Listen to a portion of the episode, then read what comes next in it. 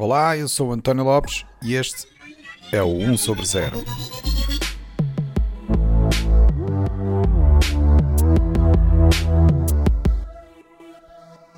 Este é o episódio 68, onde vamos falar com a professora Maria Guarino. Olá, bem-vindos a mais um episódio do 1 sobre 0. Eu estou muito entusiasmado com o episódio de hoje porque me permite explorar uma outra área em que eu estou completamente fora de pé, mas que tem o potencial para ser muito interessante. Aqui há uns tempos, num evento de trabalho, eu tive a oportunidade de assistir a uma série de apresentações de investigadores que falavam sobre os seus trabalhos de investigação. E uma dessas apresentações destacou-se pelo potencial de inovação que me pareceu extremamente interessante. E por causa disso, no Coffee Break, eu decidi abordar a investigadora em questão para falar um pouco mais sobre o tema do seu trabalho de investigação. Mantivemos-nos em contacto e o convite depois para o podcast acabou por materializar-se nesta conversa de hoje. Tenho, portanto, comigo Maria Guarino, professora coordenadora da Escola Superior de Saúde do Instituto Politécnico de Leiria e coordenadora da Unidade de Investigação e Desenvolvimento CiTechCare. O trabalho que a professora demonstrou no evento que eu referi está relacionado com uma descoberta que fizeram que pode revolucionar a forma como a diabetes é diagnosticada e tratada. E quando eu digo revolucionar, não estou a exagerar. Sendo uma doença que afeta centenas de milhões de pessoas por todo o mundo e cerca de 1 milhão só em Portugal, o potencial para este tipo de avanço que vamos falar hoje é naturalmente necessário para trazer qualidade de vida a uma grande fatia da população. O trabalho ainda está numa fase embrionária e, como em tudo na área da medicina, o caminho até se conseguir ter algo que possa ser aprovado e usado em humanos é longo e árduo. Mas pronto, os primeiros passos estão dados e o potencial para a inovação tecnológica aliada à medicina está bem patente, como irão ver. Vamos então perceber ao certo o que é este trabalho de investigação que pode revolucionar a luta contra a diabetes. Maria, bem-vinda ao 1 sobre 0. Obrigada, António. É um prazer estar aqui. Antes de mais, eu fico já aqui o grande agradecimento por teres aceitado participar no episódio. E já que esta temática do episódio está centrada neste problema da diabetes, eu acho que faz sentido começarmos por falar um pouco sobre a doença em particular. Eu achei curioso que ainda há uns dias eu li numa entrevista do Expresso, uma declaração do presidente da Sociedade Portuguesa de Diabetologia que afirmava o seguinte: os novos casos de diabetes enchem um estádio de futebol todos os anos. Isto foi a citação dele e eu não tinha nada desta noção e eu acho que este tipo de analogias é muito interessante porque nos ajuda a perceber a dimensão do problema, não é? E neste caso ele estava a referir-se apenas aos novos casos por ano, não é? E se pensarmos, portanto, na quantidade de portugueses que são afetados pela diabetes, o número será obviamente muito mais assustador. Portanto, eu pedi-te, se calhar, para ajudares a contextualizar primeiro o que é efetivamente esta doença. Muito bem. É verdade realmente que a diabetes é um problema ainda real, grave, e isto é visível até nas estimativas de números que temos para doentes com diabetes no mundo todo. Nós temos mais de 400 milhões de diabéticos espalhados pelo mundo. E estima-se que em 2050 possamos inclusivamente atingir o número de 500 milhões, não é? Tendo noção que em Portugal não chegamos a 10, eu acho que é fácil perceber o impacto que tem esta doença no mundo. Em Portugal andamos ali mais ou menos nos 10%, portanto quase 1 milhão de diabéticos diagnosticados, sendo que há muita gente que não sabe que tem a doença. A doença, como perguntaste muito bem, e agradeço a pergunta que é sempre bom começar por aí, é uma doença do nosso metabolismo, ou seja, da forma como nós utilizamos nutrientes para produzir energia e da forma como depois consumimos essa energia e como a produzimos no corpo. Está relacionada com o aumento de açúcar no sangue, eu penso que isso toda a gente tem mais ou menos a noção. E o grande problema associado à doença é que durante muito tempo pode ser assintomática. As pessoas que têm diabetes não se sentem doentes. E daí o facto de termos um número cada vez maior de pessoas com diabetes, um diagnóstico que é difícil, e depois também, às vezes, a dificuldade na pessoa recém-diagnosticada em lidar com um problema que não sente que tem. Só para contextualizar aqui um bocadinho em termos históricos e depois explico de forma mais científica o que é a doença, diabetes vem do termo grego que significa atravessar. E a história é muito engraçada, eu costumo falar sempre disto nas aulas, porque a diabetes na Grécia Antiga era diagnosticada através de um método chamado prova de urina, que não era assim um método muito simpático para o médico, não é? É claramente uma situação em que ser médico tinham o reverso da medalha. Os médicos apercebiam-se que a pessoa poderia ter a doença quando reparavam que a pessoa tinha muita sede, bebia muita água e urinava muito. E daí a primeira observação clínica do que era a doença em que a água atravessa o corpo. Bebe-se muita água, urinamos muita água e parece que há incapacidade do corpo de reter a água. E depois, no fundo, o estudo quase da doença era feito através da prova de urina, em que o médico molhava o dedinho, provava a urina, e se a urina era doce, a diabetes era diagnosticada como diabetes mellitus, diabetes do mel, não é? Do docinho. Se a urina não tinha sabor, era outro tipo de diabetes, a doença em que a água atravessa o corpo, mas era a diabetes chamada de insípidos, em que a urina não tinha sabor. A diabetes insípidos é uma doença do sistema nervoso central, não é para aqui chamada. A diabetes mellitus, essa sim está relacionada com a dificuldade que nós podemos passar a ter de gerir o açúcar que entra no nosso organismo. O açúcar é... Eu espero que o diagnóstico tenha evoluído um bocadinho. Evoluiu e vai evoluir ainda mais. É disso também que vamos falar aqui um pouco. Portanto, estava-te a dizer, a doença surge quando nós consumimos hidratos de carbono, açúcares, não é? Esses hidratos de carbono são a fonte principal de energia para produzirmos a energia biológica, o ATP, e quando acontece a situação de doença, nós deixamos de conseguir utilizar os açúcares para produzir energia. E literalmente, passa a metáfora, as nossas células começam a morrer à fome com a água, ou a morrer à sede com a água mesmo ali ao lado. O açúcar está dentro da corrente sanguínea, está na corrente sanguínea, mas as células não conseguem chegar lá e retirá-lo da corrente sanguínea para conseguirem sobreviver e produzir energia. É uma doença de avanço gradual e que se vai instalando lentamente e, portanto, muitas vezes não dá sintomas nenhuns, porque a pessoa sente-se um bocadinho cansada, sente-se um bocadinho fatigada, mas não é uma doença que surge de um dia para o outro, ou seja, esta dificuldade em conseguir fazer energia a partir dos açúcares vai aumentando com o passar dos anos e só quando estamos mesmo já numa fase de muito cansaço, muita fadiga e muita dificuldade em utilizar o açúcar é que a diabetes é diagnosticada e, às vezes, o diagnóstico até chega primeiro, sabes por quem?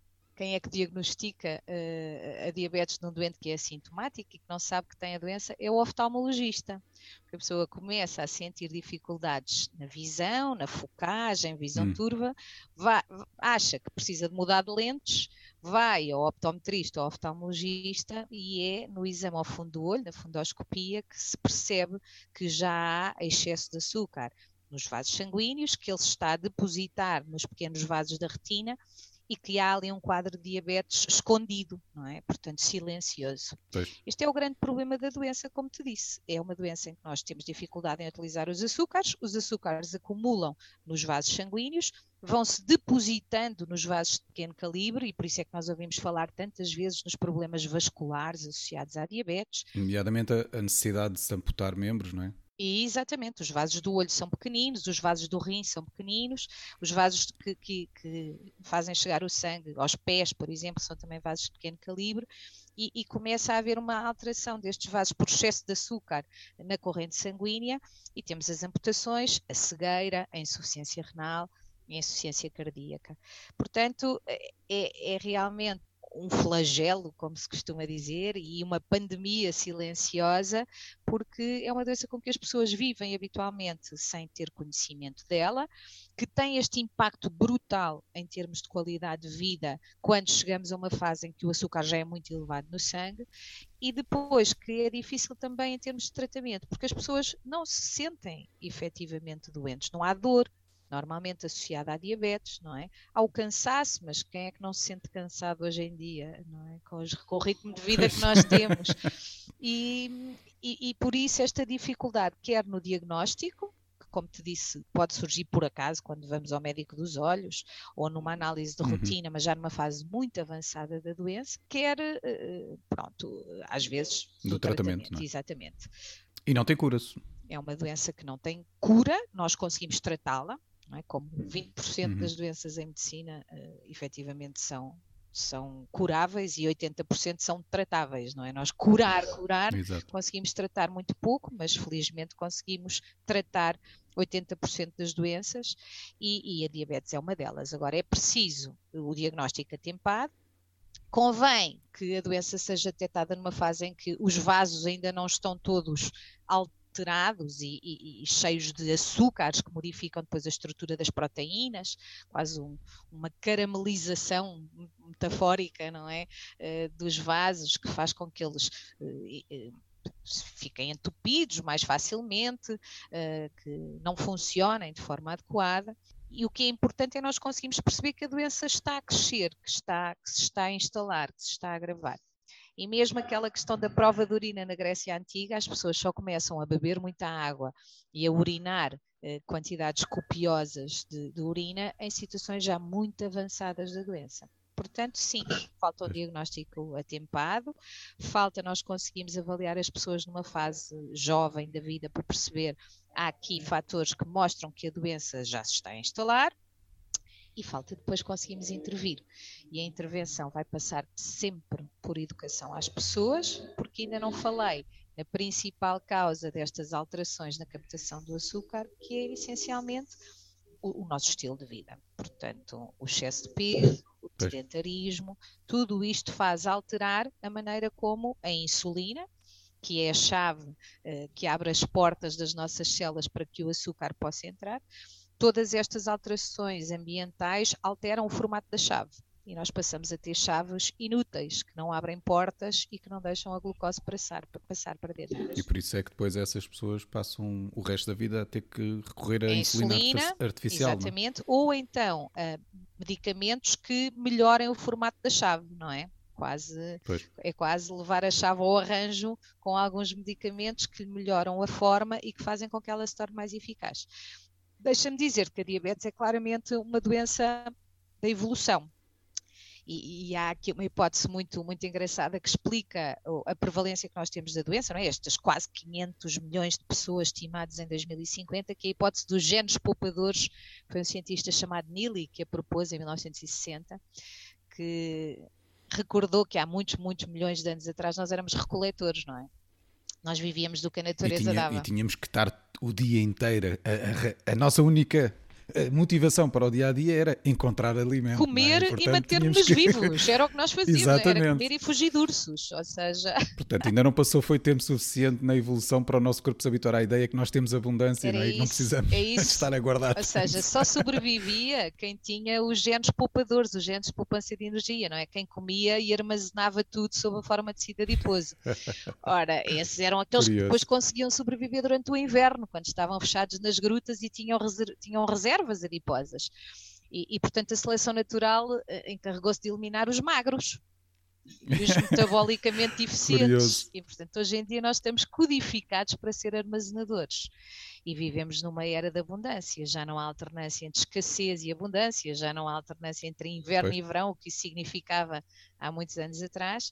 E, portanto, nós sempre que comemos, armazenamos. Portanto, a seleção natural inverteu o caminho e agora está a encarregar-se de eliminar os genótipos poupadores, que já não são vantajosos, porque estamos numa era em que não há necessidade de poupar, não é?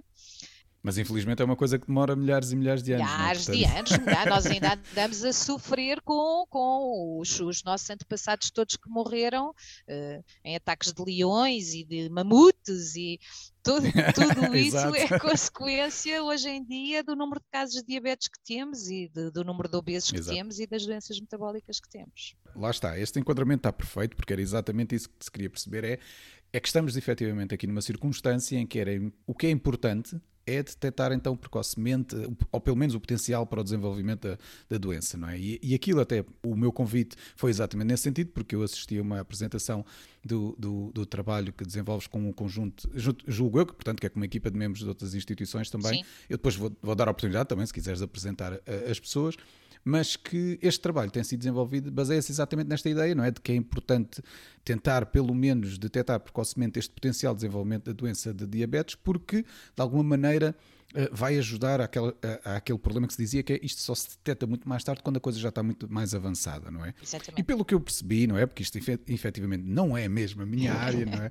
Eu não percebo nada destas partes do corpo humano, mas pelo que eu percebi, isto baseia-se naquela descoberta de que os corpos carotídeos, muito bem, não é? É assim que se chama, são mais ativos em pessoas que têm esta aparente pré-condição para doenças como a diabetes, exatamente, correto? Exatamente. É então, como é que isto depois funciona exatamente? Do que é que serve esta descoberta e como é que vocês a usaram para começar a desenvolver este tipo de trabalho? Muito bem. Ora, essa descoberta teve início e foi realizada no Laboratório de Farmacologia da Faculdade de Ciências Médicas da Universidade Nova de Lisboa, onde eu fui docente e investigadora e onde realizei também parte do meu doutoramento, em colaboração com uma grande amiga minha, uma grande cientista que se chama Silvia Conte, e que ainda está na Faculdade de Ciências Médicas da Universidade Nova e que também desenvolve trabalho nesta área. Nós juntámos esforços em 2009 para tentar perceber um bocadinho melhor como é que aparecia estas alterações na insulina, não é? Como é que a chave se modificava, porque achávamos que só a questão do excesso de peso, da gordura, do aumento de tecido adiposo não justificava uma série de observações que víamos no laboratório. A Silvia na altura trabalhava com estes órgãos que nós temos localizados no pescoço, que se chamam corpos carotídeos porque se sentam literalmente na bifurcação das artérias carótidas, e acho que a artéria carótida é uma artéria famosa, não tanto como a aorta, mas à partida já quase toda a gente ouviu falar na carótida. E estes... Acho que é aquela que se nós apertarmos adormecemos. É essa mesmo, adormecemos. Podes fazer a massagem do seio carotídeo que te faz relaxar e que te faz descansar se massajares esta zona da artéria carótida. Pronto, na bifurcação dessas artérias está assente um órgão que são, no fundo, neurónios modificados, são sensores neuronais que enviam informação ao cérebro. Por estarem ali na proximidade do cérebro, tem uma localização anatómica muito importante para perceber o que se passa na corrente sanguínea, no sangue das carótidas, e vão enviando essa informação. Então, mas é um sensor de oxigênio, é isso? De oxigênio, aí é que está. Okay. Ele sempre foi olhado desde os primórdios da fisiologia, como um sensor de oxigênio. São os corpos carotídeos que disparam quando tu sobes ao Kilimanjaro e o ar começa a ficar rarefeito. Por causa da ausência de oxigênio, então o gajo... Tem um aviso, olha, precisas de mais oxigênio, é isso? Exatamente, é o sensor. E como é que funciona essa mensagem para o resto do corpo? É isso que te ia explicar, portanto, ele está diretamente ligado por um axónio, vários axónios ao sistema nervoso central, avisa, atenção, cérebro, há falta de oxigênio, e o cérebro desencadeia uma série de respostas de alarme, que tu conheces bem, que são aumentar a tua frequência cardíaca, aumentar a frequência respiratória, e tudo isto são as respostas que nós chamamos de fight or flight, ou seja, ou te mexes e lutas ou então vais morrer porque estás em perigo por falta de oxigênio. Esta ligação já é conhecida há muitos anos e os corpos carotídeos sempre foram olhados como sensores de oxigênio e dióxido de carbono e muito associados à performance cardiovascular e respiratória.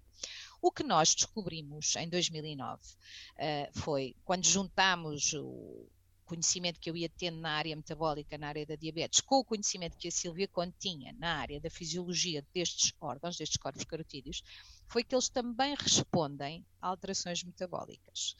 E havia alguma evidência na literatura que poderiam responder ao açúcar. O que nós descobrimos na altura é que não é ao açúcar que estes órgãos respondem, mas sim à insulina, à tal chave que abre as portas do açúcar. E o que também percebemos foi que quando existia muita insulina em circulação e insulina disfuncional, não é? Já alterada, os corpos carotídeos respondiam a isto como sendo um stress, como sendo uma subida ao Kilimanjaro, ativavam uma série de respostas de stress que faziam subir os açúcares no sangue, que faziam desregular todo o metabolismo e que faziam avançar o nosso estado metabólico de uma situação saudável para uma situação pré-diabética e depois diabética. Para testar esta ideia de que os corpos carotídeos, sensores de oxigênio, afinal também podiam estar envolvidos no surgimento da diabetes, nós, em modelos animais, eliminámos os corpos carotídeos, em ratinhos diabéticos, e o que conseguimos demonstrar foi que, eliminando cirurgicamente estes órgãos, os animais deixavam de ser diabéticos, passavam a ter um estado metabolicamente saudável. E mais, se continuássemos a dar-lhes dietas hipercalóricas, o equivalente a McDonald's e Coca-Cola, desde que eles não tivessem os corpos carotídeos, tinham sido cirurgicamente retirados, eles mantinham-se saudáveis. Portanto, é como se eles não tivessem o tal alarme. Portanto, se eles não têm o alarme, não detectam essa situação que se considera perigosa para o metabolismo, não é? Por muito açúcar que lhes dês, por muita gordura que lhes dês, por muito que os tentes transformar em animais diabéticos, isso não acontece e durante um período de tempo alargado. Isto é muito estranho, não é? Porque parece que é quase o santo grau metabólico, que é, vamos todos tirar os corpos cartídeos. Exato, e poderemos comer o que queremos, não praticar atividade física e conseguiremos assim resolver o problema. A questão não é essa. É óbvio que isso não é assim, não é? É óbvio que isso não é assim, vamos perder competências importantes, nomeadamente esta questão da resposta à subida em altitude, ao exercício físico, mas já a verdade é que... para não falar nas consequências de comermos o que quisermos, traz outros problemas, não é? Exatamente. A verdade é que estes animais deixaram de ser doentes, mantiveram-se num estado metabolicamente saudável com a ablação dos corpos cartídeos. Ora bem, nós publicámos este artigo, isto foi revolucionário efetivamente, porque olhar para uma coisa que sempre foi pensada como um sensor de oxigênio e dizer não, isto afinal também tem influência na diabetes, e foi aí que fomos contactadas por uma empresa multinacional que mostrou muito interesse em trabalhar connosco para tentar perceber dentro dos corpos cartídeos quais seriam as células ou as fibras nervosas que nós poderíamos escolher para modular e de uma forma pinpointed, ou seja, de uma forma seletiva, tentando manter as funções importantes dos corpos carotídeos e desligar só a parte do alarme, como tu disseste e muito bem, que estava a ser responsável pela doença metabólica, pelo surgimento da doença metabólica. Então, só uma coisa, antes de avançarmos só para essa parte, agora fiquei curioso aqui numa coisa, mas desligar um alarme também não é mau no sentido em que, se nós pensarmos, a dor é, por exemplo, um sinal para o corpo que alguma coisa se passa. Se nós desligássemos a dor, depois temos também um problema que não se detecta, que há um problema com o corpo e, portanto, podemos ter outros riscos associados a isto. Aqui não é o mesmo problema, se nós retiramos o alarme, não estamos, no fundo, também a criar o mesmo tipo de circunstância em que depois pode ser perigosa para nós? Nós fizemos uma série de estudos sobre isso porque intrigava-nos mesmo como é que estes animais comiam tanta porcaria, literalmente, não é? E pareciam estar metabolicamente saudáveis e sem desconforto nenhum. Estes animais faziam a sua vida perfeitamente normal. E desses estudos o que nós verificámos foi que este desligar do alarme estava, no fundo, a canalizar esta energia em excesso, calorias em excesso que os animais estavam a ingerir, para um tecido que é metabolicamente muitíssimo eficaz e estava a queimar mais energia do que seria habitual se os corpos carotídeos estivessem presentes no corpo. Portanto, o que nós estávamos a fazer não era desligar um alarme e a causar uma situação de perigo, era fazer um shift nas calorias em excesso, que em vez de serem armazenadas sob a forma de gordurinha habitual, que é o que acontece em todos nós, não é? Estavam a ser canalizadas para tecidos metabolicamente muito ativos, que estavam a queimar esta energia, chamemos-lhe assim, e a produzir um aumento de temperatura corporal. Portanto, havia efetivamente esse efeito secundário, chamemos-lhe assim, mas sem alteração clínica evidente no estado dos animais. Então quer dizer que isto pode ser, por exemplo, utilizado ao nível de, eu diria, dos atletas de alta competição? Eles dizerem assim, olha, vou tirar os meus corpos carotídeos para ter, e depois como muito açúcar e isso vai tudo para as minhas pernas que eu preciso de correr. Para as pernas não temos evidência de que irá para tecidos metabolicamente, para o músculo isso seria extraordinário. Pois. Mas sim, a evidência que nós temos dos trabalhos que fizemos é que os corpos carotídeos controlam o destino da energia.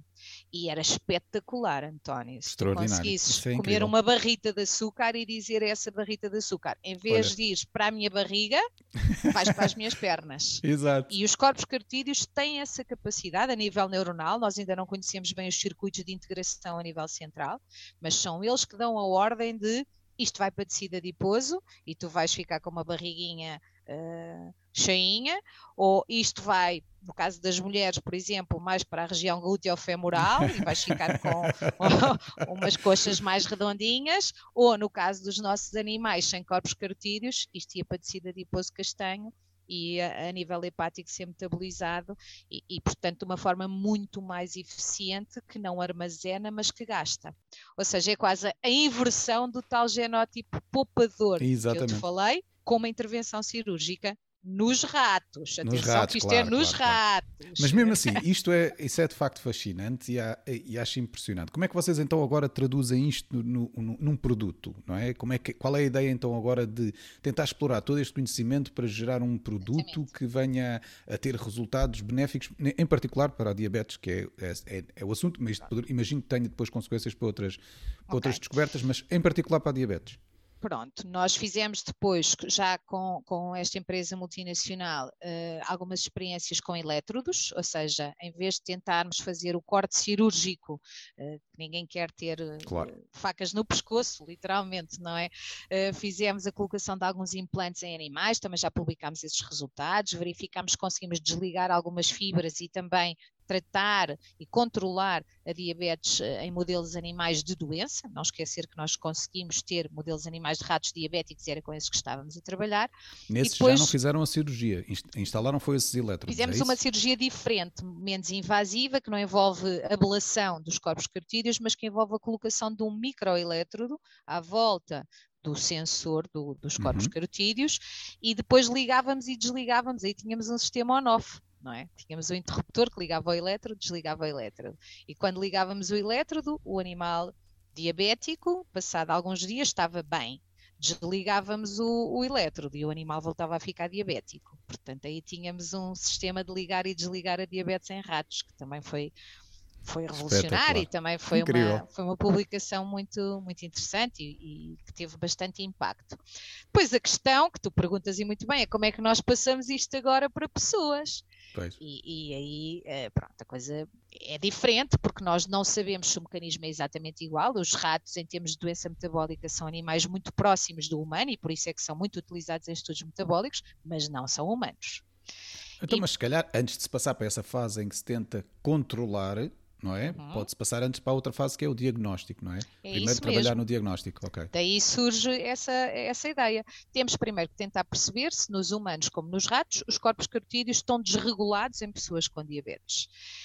E depois, se virmos uma coisa parecida com a que vimos nos ratinhos, vamos então pensar em formas de intervir e de tratar.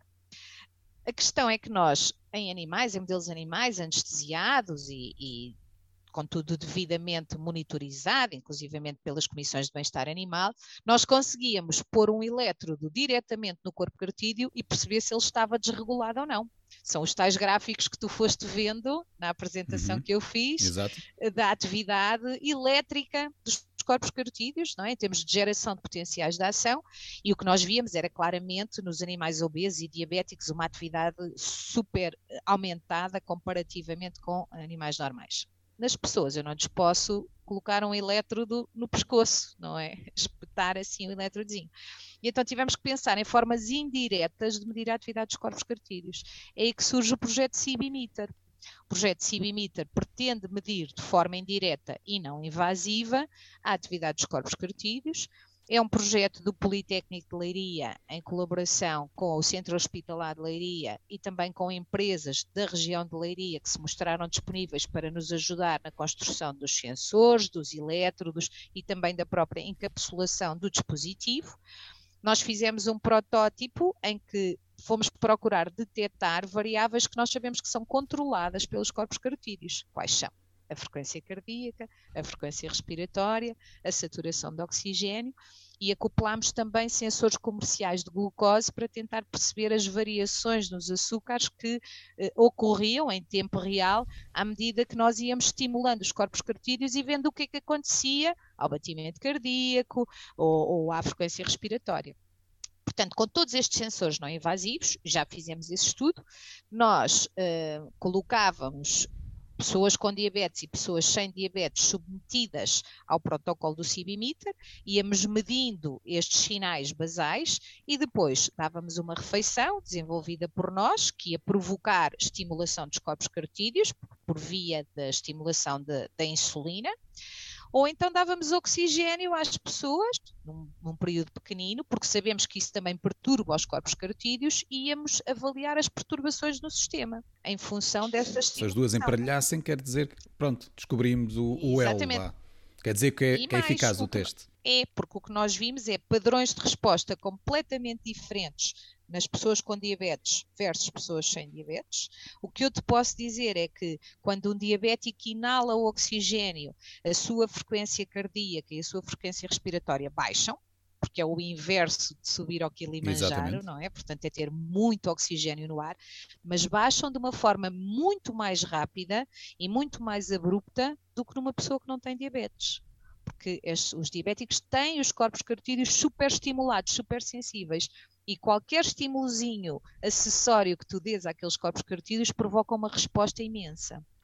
E também te posso dizer que no grupo de saudáveis, embora nós tenhamos um N piloto, portanto é um N baixo, havia pessoas que tinham uma resposta em termos de frequência cardíaca, frequência respiratória, que nós considerávamos standard, mas já havia uma ou duas pessoas saudáveis, sem diabetes, sem excesso de peso, sem nenhuma alteração que dissesse que tem uma doença metabólica, em que o nosso CIBIMeter detectava respostas que tinham um padrão mais semelhante ao grupo dos diabéticos do que ao grupo dos saudáveis, onde a pessoa estava pelos critérios de inclusão. Isso quer dizer que são pessoas que tinham potencial para desenvolver diabetes, é isso? Essa é a nossa, pronto, é a nossa hipótese de trabalho. É uma hipótese ou conseguiram depois comprovar isso? Ainda não conseguimos comprovar, porque temos que fazer um follow-up longitudinal, mas é isto que nós defendemos, que o nosso CIBIMeter deteta estas alterações subclínicas que começam com a desregulação, que poderá ser genética e também ambiental, destes corpos carotídeos, para quem ninguém olha na clínica.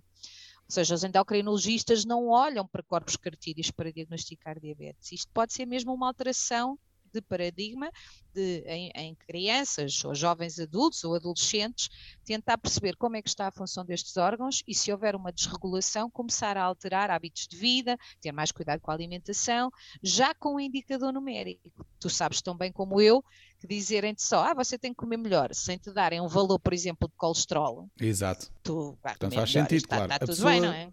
Antes de resolver o problema tem que reconhecer, não é? E, portanto, esses números ajudam a fazer isso. Mas então, se eu estou a perceber bem, a ideia é que o CIBIMeter consegue, na prática, fazer essa detecção das pessoas que estão nesse potencial de desenvolvimento da doença, isso, numa fase em que estão com a possibilidade de fazerem mudanças no estilo de vida para nem sequer virem a desenvolver a doença. Exatamente. Portanto, isso então é que é ainda mais revolucionário. Seria muito mais interessante do que estar a reagir ao facto da pessoa já ter a doença mais tarde, mas sim, medicina preventiva totalmente, que é apostar antes nessa detecção precoce. O que é realmente extraordinário. Isso, eu acho que se efetivamente a vossa teoria se comprovar e conseguirem mostrar isso e desenvolverem, portanto, os sensores de uma maneira em que sejam, que acabe por ser um produto prático de se utilizar em qualquer circunstância clínica, isso é de facto revolucionário. Mas então, em que ponto agora é a questão? Em que o que é que precisam mais para agora fazer avançar, portanto, isto e comprovar isto? Fizemos esta prova de conceito, estamos num TRL 4, precisamos agora de investimento. O que é o TRL 4? Isso eu não sei. Portanto, é um Technology Readiness Level, é um nível de evolução tecnológica em que já temos um protótipo que já foi testado em cenário real e, portanto, estamos aqui no 4.5. É uma escala, no fundo, de maturidade de um projeto tecnológico que termina no TRL 9, sendo o 9 já um produto já validado, já com a certificação e a marca CE, já validado eventualmente até como dispositivo médico, com todos os aspectos regulamentares que vamos ter que enfrentar daqui para a frente, não é? Porque, pois, claro. Agora é preciso nós construirmos um CIBIMeter de raiz e replicá-lo. Nós só temos um protótipo. O próximo passo, e já temos parceiros comerciais, é fazer 15 CIBIMeters, e vamos depois ampliar, no fundo, o número de testes que fizemos. Temos como parceiro o Agrupamento de Centros de Saúde Pinhal Litoral, que já mostrou vontade em colaborar connosco na validação do CIBIMeter em larga escala e depois fazer o tal estudo longitudinal que tu referiste, e muito bem. Tu tens um fisiologista dentro de ti, não sabes? Não, porque é mais investigador, mas sim, faz sentido. Não basta dizer, sim senhor, esta pessoa está em risco de desenvolver diabetes e depois não sabemos se isso vai acontecer. Portanto, vai ter que haver uma monitorização mais próxima destas pessoas que o CIBIMeter sinalizar como sendo pessoas que têm corpos carotídeos superativados. Mas é engraçado que agora enfrentam aí um problema ético muito giro. Porquê? Vocês descobrem sobre essas pessoas. E depois ficam naquela. Temos que as avisar. Elas mudam o estilo de vida, não desenvolvem a doença. E vocês ficam a perder. Portanto, se não avisassem, mais tarde poderiam vir a perceber que a pessoa desenvolve a doença, mas também não estão a avisar, não é eticamente correto. Isto não, é extraordinário. Nós vamos ter que avisar, nós vamos, como tu sabes e muito bem, não é? Penso eu, a maior parte das pessoas não modifica os seus estilos de vida de acordo com o que é recomendado, não é? Portanto, o que eu acho que vai acontecer é que vai haver uns quantos que vão fazer, há outros que não vão fazer, e depois nós vamos ter a resposta, não é? Daqui a 10 anos, relativamente àqueles que cumpriram com aqueles que não cumpriram. Eu acho que é isso que vai acontecer. O CIBIMeter, para além de ter este valor hipotético como metodologia de diagnóstico precoce, que olha de uma forma inovadora para um órgão que não se sabia estar associado à diabetes, não é? Portanto, é mesmo uma metodologia inovadora nesse aspecto. Estamos a olhar para outras coisas que estão relacionadas com a diabetes, mas para as quais nunca se olhava. Tem também valor importante como monitorizador da evolução da diabetes, ou seja, uma pessoa que já tem diabetes faz o teste com o CIBIMeter e o teste vem todo desregulado. E depois tu queres saber, na adesão à terapêutica, se estás a conseguir corrigir também esta desregulação do alarme, não é? Tu queres baixar os níveis de alarme, baixar os níveis de sinalização. E a intervenção terapêutica na diabetes, para além de envolver a dieta, a atividade física, há muitos tipos de medicamentos e nem todos funcionam da mesma maneira nos mesmos doentes com diabetes. Nós achamos que dentro da população de doentes diabéticos vai haver alguns com corpos carotídeos muito ativados, outros com corpos carotídeos menos ativados, e que a escolha da terapêutica também vai poder ser influenciada por isto. Ah, ok. Então, em vez da máquina servir, do produto, neste caso, servir só para o diagnóstico, serve para também direcionar a terapêutica específica. Nós achamos que também pode vir ajudar a servir para apoiar o profissional de saúde, o médico, neste caso, a escolher de uma forma mais adequada qual o melhor medicamento para aquele doente, em função dele ter ou não ter os corpos carotídeos mais ou menos ativados. Muito bem. Então pronto, agora já, que isso já está explicado na componente do diagnóstico, vamos saltar agora para o futuro e imaginar então, o que é que se quer então deste tipo de produto ou desta descoberta, como é que se pode usá-la para o futuro, não é? A ideia seria então, em vez de só de se trabalhar no diagnóstico, era trabalhar no controle da própria doença, não é? Ou no controle até no desenvolvimento da própria doença. E como é que isso poderia ser feito? Há aqui alguma base que vos permite para já acreditar que isso é possível? Temos um plano, tirando o que já experimentaram com os ratos, claro. Em ratos está feito, Está feito. Os ratos já não se precisam preocupar com a diabetes. Temos a cura para ratos. Não, o que nós pretendemos fazer, agora fora de brincadeiras, é realmente testar se isto é viável em ambiente de centro de saúde como ferramenta diagnóstica. O que nós queremos desenvolver é, à parte do nosso protótipo feioso e cheio de fios, nós queremos desenvolver um dispositivo que seja fácil de usar, intuitivo, wireless, pequeno, e que não complica a vida aos médicos de família, aos enfermeiros de família. A ideia é que isto seja fácil e rápido de usar. Tão simples como se calhar também ver atenção, não é? Exatamente, não é? Porque senão ninguém vai usar. Senão nós estamos a desenvolver um produto que depois na prática não serve para nada, porque como sabemos os profissionais de saúde já estão muito sobrecarregados com imensas tarefas, e se nós propusermos uma tecnologia que lhes rouba tempo, eles não a vão usar. Vão pô-la de parte. Claro.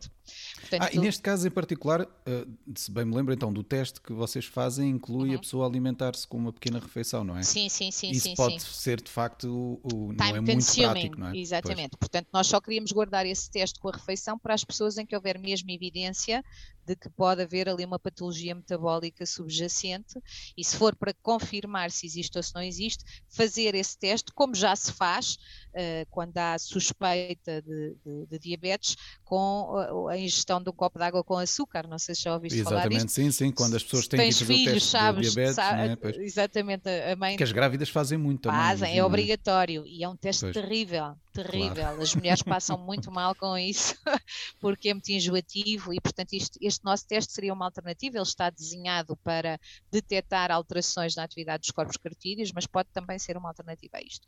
Guardar esse teste, que é mais time consuming, só quando há evidências claras de que a pessoa pode realmente ter uma doença metabólica, e deixar o teste do oxigénio, que é um teste rápido, não é? Muito fácil de fazer, para rastreio na consulta anual que a pessoa tem no seu médico de família. Isso é o nosso objetivo primário e a aposta na medicina preventiva. Depois, utilizar o dispositivo para monitorizar os diabéticos e ajudar na escolha da terapêutica. E depois, há uma segunda vertente do projeto, Essa está a ser mais acompanhada e desenvolvida pela Silvia Conte, como já te disse, com quem comecei este trabalho.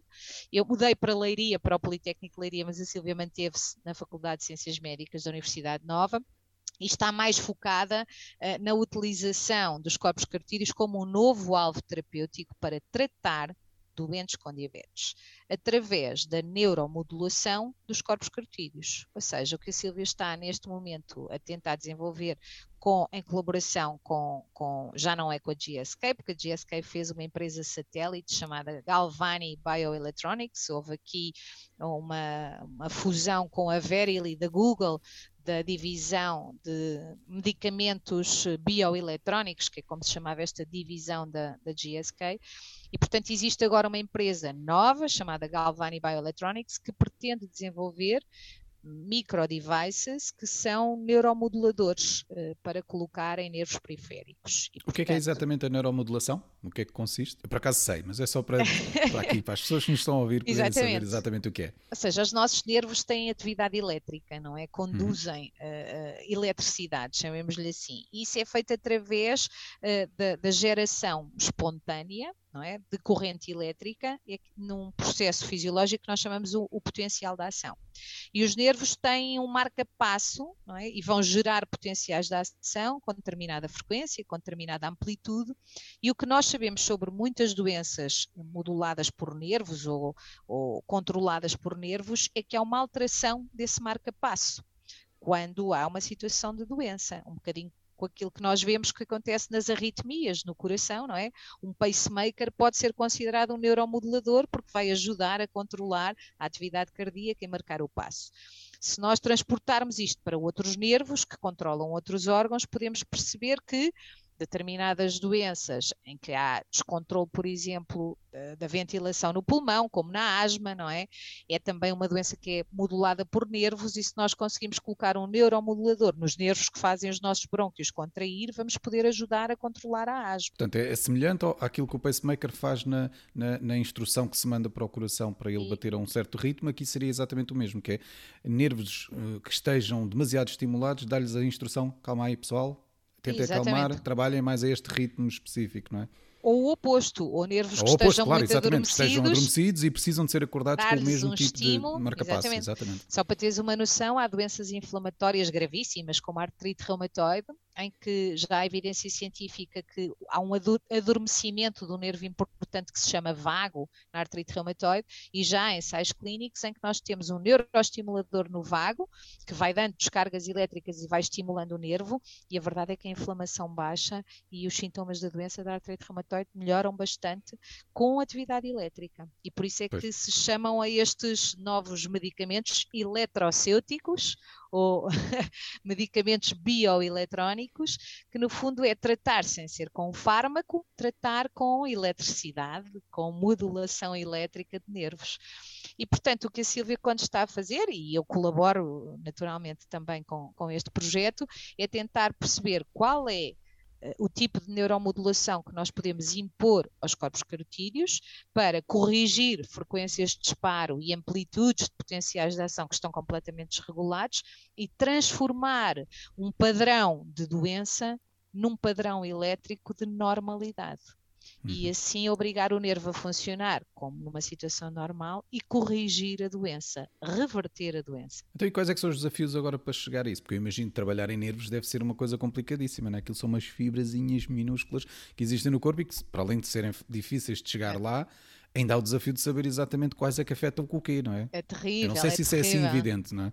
É, mas é um desafio fascinante, deixa-me te dizer. Pois, então não. É espetacular. Se resultar, isso é extraordinário, não é? Passamos a poder controlar muitos dos aspectos do nosso corpo. É verdade. Não é?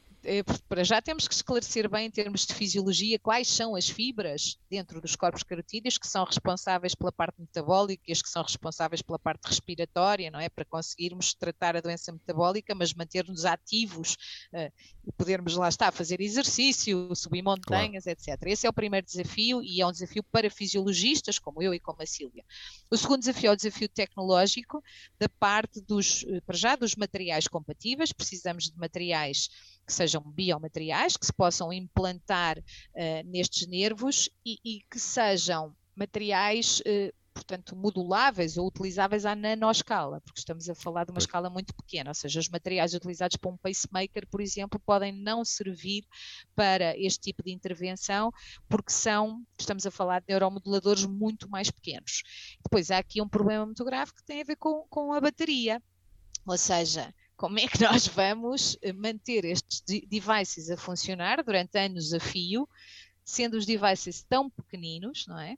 E como é que nós mantemos aqui o power supply a estes dispositivos? E eu penso que esse é atualmente um dos desafios mais importantes neste futuro dos medicamentos bioeletrónicos, é miniaturizar, nós já conseguimos, temos evoluções na nanotecnologia que nos permitem chegar a dispositivos que conseguem realmente fazer descargas de intensidade e corrente elétrica significativas, da ordem de grandeza que precisamos, mas depois como é que mantemos isto? Como é que nós alimentamos estes dispositivos? E penso que o grande desafio tecnológico neste momento está aí. Usam eletricidade wireless, não há problema, está resolvido, já resolvi aqui o problema. Temos que te juntar ao consórcio. Não, há tecnologias para isso, imagino. Eu acho que é interessante, é exatamente isso. É encontrarem agora aqui uma interdisciplinariedade que permitirá, portanto, fazer essa combinação de tecnologias que chega a esse ponto. Sim, mas imagino que naturalmente já estejam a pensar nisso e é muito interessante de ver. Eu fico fascinado com isso. Eu acho extraordinário a ideia de se poder... no fundo, fazer hacking ao corpo, não é? Para poder darmos as instruções que nós precisamos em determinadas circunstâncias. Isso seria sempre, obviamente, interessante, mas há sempre aqui um passo muito mais interessante, que é simplesmente tratar de certas doenças que são, obviamente, horríveis para muitas pessoas, não é? Há muitas doenças ao nível do sistema nervoso central que poderiam ser tratadas por este tipo de manipulação de sinais elétricos, não é? Sabes que o sistema nervoso central é um mundo... Pois, exatamente. A abordagem que nós temos estado a fazer e que temos acompanhado também, feita pela Galvani e inicialmente pela GSK, é mesmo tentar primeiro o sistema nervoso periférico, porque os nervos à periferia estão mais isolados e nós conseguimos fazer uma coisa, lá está, mais pinpointed, não é? Vamos tentar interferir no nervo mesmo antes dele chegar ao órgão que está a modular. E tu assim consegues evitar reações adversas e efeitos secundários inesperados. A partir do momento em que estás a tentar modular no cérebro, tu estás a mexer ali num centro, um núcleo nervoso que controla o movimento e de repente já tens alterações na personalidade, alterações na audição, alterações... Está tudo muito junto, não é? Está tudo ali concentrado. Portanto, esta abordagem da periferia é uma abordagem inteligente, a meu ver, não é? E estratégica para tentar perceber qual é o nervo que está a ajudar a causar a doença naquele órgão e vamos tratar aquele nervo, mesmo à chegada do órgão, porque assim só estamos a afetar os sinais para aquele órgão. E tem sido bem sucedido em algumas áreas. Na asma, por exemplo, já disse, é uma área em que a Galvani está a apostar.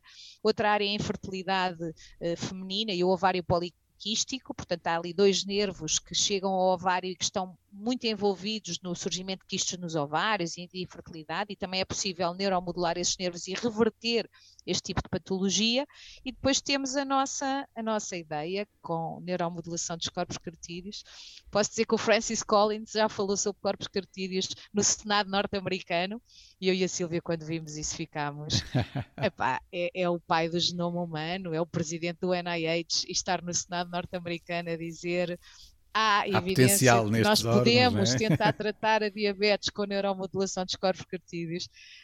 Deixa-nos orgulhosos. Com muita dificuldade, sabemos que é difícil fazer ciência em Portugal, mas também é possível, e é possível as pessoas tendo ideias, sendo criativas. Um cientista também tem que ser criativo, não é?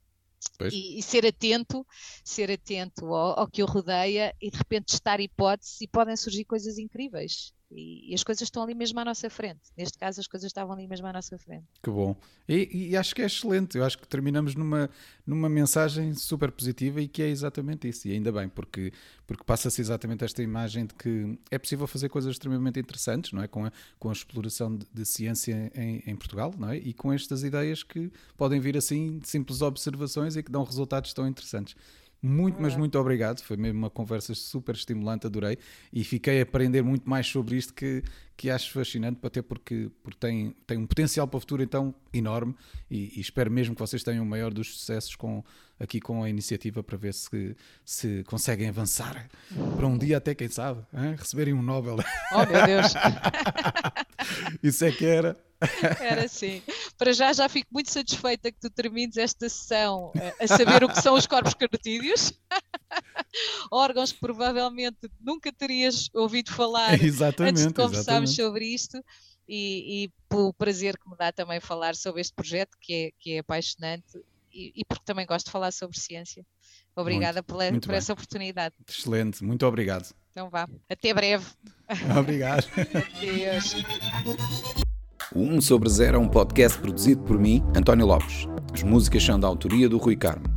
Se quiserem saber mais sobre o podcast, aconselho-vos a visitar o site 1sobre0.com, onde poderão encontrar mais informação sobre os diversos convidados e sobre cada episódio, incluindo as várias notas e referências que fazemos durante as conversas. O podcast só é possível porque tenho um grupo de amigos fabuloso que me ajuda, desafia e contribui grandemente para o meu bem-estar emocional. Se quiserem entrar no nosso mundo louco de conversas sobre o futuro, podem começar por visitar o site 1over0.org. E lembrem-se, se gostarem do podcast, partilhem com os vossos amigos. Se não gostarem, partilhem com os vossos inimigos. Até à próxima!